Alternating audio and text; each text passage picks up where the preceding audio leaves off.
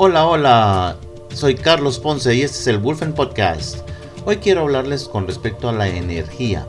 Y no vamos a estar hablando con respecto a las compañías de electricidad ni nada por el estilo. No, energía básicamente me refiero a cómo es que generas esa vitalidad que expresas en tus acciones al día. Cómo es que vienes y de repente tienes esas ganas de venir y hacer y en fin, cómo es que vas y generas esa energía que te lleva a poder venir y buscar a lograr las cosas que tú quieres. Esa es la energía de la cual vamos a hablar el día de hoy. Básicamente estamos hablando de esa capacidad y esa disposición de actuar. O sea, ahí tenemos que poner la idea del enfoque, y volvemos a este enfoque porque el enfoque tiende a ser algo muy clave en todo sentido. El enfoque, hay algo muy especial, hay un dicho que dice: donde el enfoque va, la energía fluye, y es cierto, es muy cierto. Si tú te enfocas en las cosas positivas, en las cosas que puedes lograr, en las cosas que puedes manejar, básicamente ahí es donde tu energía está yendo, ahí es donde tus acciones van, ahí es donde estás básicamente pensando cómo vas a solucionar aquello, cómo vas a lograr aquello, cómo vas a hacer aquello. Si no te enfocas en cosas negativas, no te preocupas porque las cosas negativas quedan, como dice, fuera de tu mente, y por lo tanto la energía no fluye hacia ellas. De nuevo, estamos hablando con respecto a esa vitalidad, esa fuerza física y esa fuerza emocional que tú puedes tener y expresar en tus acciones hacia poder lograr las cosas. Esa es la energía. Veamos lo que sería lo opuesto. Mucha gente hoy en día está hablando con respecto a sus estados de depresión y cómo la depresión los tiene y cómo la depresión es básicamente esa falta de energía. Por eso es que la mayoría de la gente que se siente en depresión solo quiere pasar dormida. No solo porque el dormir es el escape, sino porque también sienten como que no tienen la energía. Pero es que tenemos que ponernos a pensar. Si habláramos en sentidos de una planta de energía, una planta nuclear o hidroeléctrica, en fin, dije que no íbamos a hablar con respecto a electricidad, pero bueno, vamos a hacer la idea de la energía ahí en ese sentido. Entonces, si tenemos una planta, la planta no es que tiene energía, no, la planta genera energía. Entonces, de esa misma manera, nosotros, no es que la energía está solamente ahí, no, la tenemos que generar, pero en primer lugar tenemos que querer generarla. Y mucha gente me va a criticar con respecto a eso, especialmente a aquella gente que sufre de depresión y dicen: no, es que no me dan ganas. Por eso, no le dan ganas de generar la energía. Tienes que querer generar la energía. Tienes que querer venir, y no solo es despertarte, no, es levantarte de la cama y decir: no, voy a ir a hacer esto, voy a ir a hacer lo otro, voy a ir a hacerlo. Y no solo tampoco te lo digas, ve y hazlo. Entonces ahí es donde tienes que ver de que el generar energía en verdad es una serie de decisiones. Y vamos a hablar con respecto a ese tipo de decisiones. En primer lugar, las decisiones de levantarte, las decisiones de venir y activarte, y luego también la decisión de permanecer activo, ¿no? Porque no solo es venir, ya me levanté, ay, y vuelvo a caer en la cama. No, por favor, no ese es el punto. No es solo es tomar la decisión, no solo es tomar el primer paso, no, es tomar el segundo y tercero y cuarto y en fin, toda la infinidad de pasos durante el día que te lleva básicamente a ser una persona energética, una persona con vitalidad.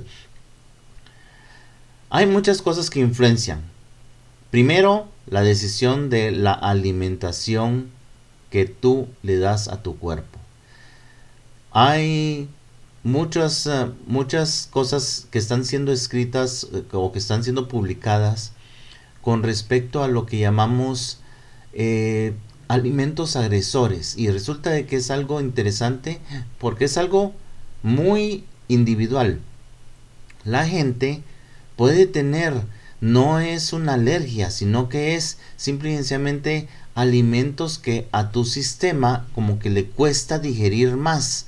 Entonces tu sistema ocupa más energía al venir y empezar a digerir aquello. Entonces se vuelve algo muy individual, porque hay gente que no, definitivamente no tolera muy bien las nueces, por ejemplo. Hay gente que no tolera muy bien los carbohidratos en pan o en galletas. Hay gente que no importa que le des nueces con galletas, no hay problema. Ahí simplemente como que lo convirtieran en energía inmediatamente y salen brincando y volando. Entonces ahí tú tienes que empezar a ver exactamente qué cosas de tus alimentos son los agresores, como les han llamado. Básicamente, ¿cuáles son los que te bajan la energía?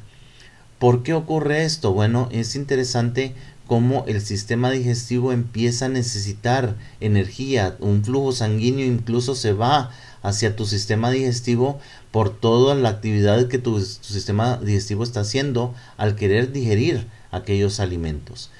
Y, obviamente, si la energía está yendo hacia el sistema digestivo y el flujo sanguíneo está yendo al sistema digestivo, pues hay menos energía hacia tu cerebro y hacia tus músculos, hay menos energía, menos sangre dirigida también a los músculos y al cerebro, y por lo tanto entras en una letargia, entras en una, como dice, ay no, yo no quiero hacer nada, y como diríamos aquí los hondureños, entramos en una hueva que para qué.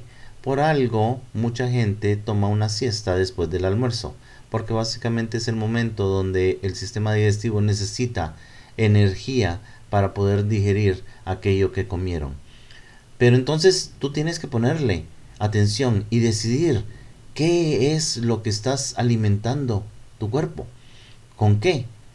Básicamente tener que decidir qué cosas sí le vas a ingerir, qué cosas mejor no, porque básicamente te bajan la energía. Entonces ahí es donde tienes que ejercer ese poder de decisión. No solo es el venir y activarte y mantenerte activo, sino también con qué estás alimentando, también con qué alimentas tu mente.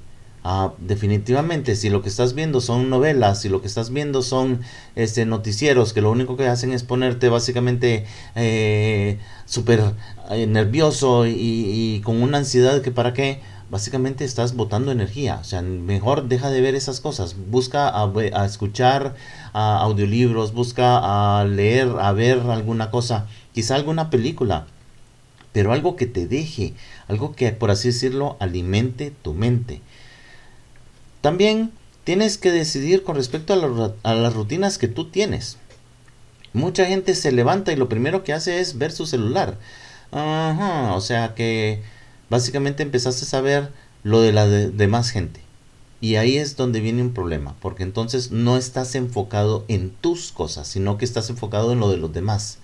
Y te puedes llevar horas y horas enfocado en los demás, porque no solo es que hay muchos demás, sino que también hay muchas cosas de los demás que de repente pueden captar tu atención. Pero ¿y tus cosas? ¿Qué pasó?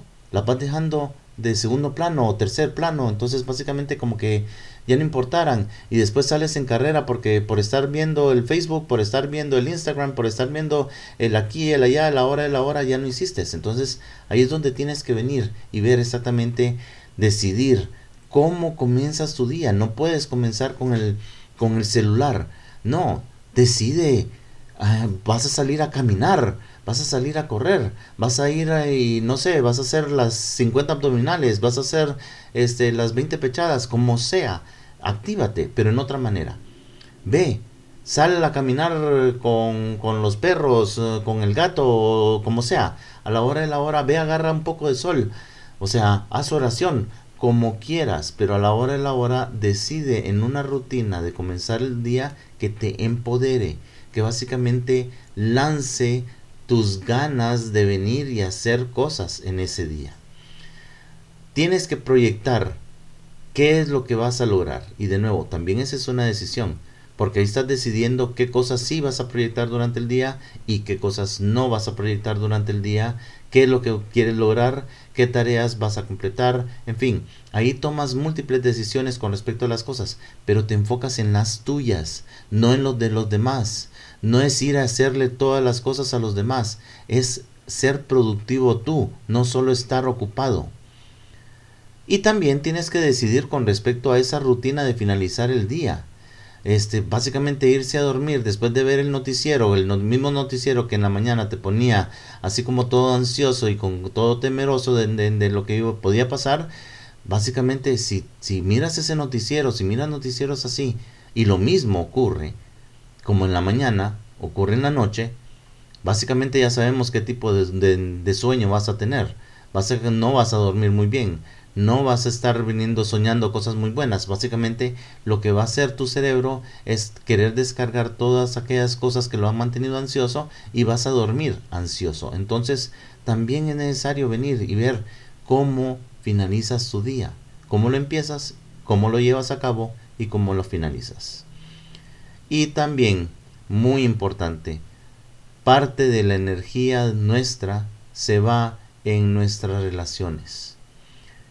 Y la pregunta es, ¿con quién te estás relacionando? Si es con alguien que básicamente te absorbe energía, te absorbe de tu tiempo, absorbe de tus actividades, básicamente te lleva a estar haciéndole cosas y haciéndole cosas y haciéndole cosas, y a la hora de la hora no eres productivo en lo que tú quieres lograr. Yo creo que esa es un poquito la definición de alguien tóxico. También tienes que ver con quién te estás llevando y si esa gente te empodera, te apoya, te ayuda, te impulsa a mejorar, a hacer cosas más grandes, a lograr más, o si básicamente solo te mantiene ocupado haciéndole las cosas a ellos, y ahí entonces tienes que ver qué es lo que vas a hacer con respecto a ello, porque no puedes estar básicamente ocupando tu energía en las cosas de los demás. Tienes que analizar esas rutinas, tienes que analizar tus hábitos, dónde te enfocas, dónde está tu vitalidad, con qué te alimentas, con qué comienzas el día, con qué terminas el día, qué es lo que le haces. O sea, todas esas cosas básicamente vienen a ser una disciplina. Ya habíamos hablado en otro podcast de esto. Entonces, tú tienes que venir y ver cómo vas a lograr las cosas, pero decidir básicamente, primero que todo, activarte para lograrlas y luego decidir qué es lo que vas a lograr, qué es lo que vas a hacer, cómo lo vas a hacer y actuar sobre ello. Ingresa en www.wolfencoaching.com. Ahí puedes enviarnos un comentario, puedes enviarnos un mensaje por medio de WhatsApp. También nosotros estamos en Facebook, en LinkedIn, en Twitter, en Instagram y en nuestro canal de YouTube y Spotify a la vez. Entonces también puedes compartir con todos en tus redes sociales este podcast. Y de nuevo, siempre te hago el llamado. Conviértete en tu propio campeón. Soy Carlos Ponce, este es el Wolfen Podcast.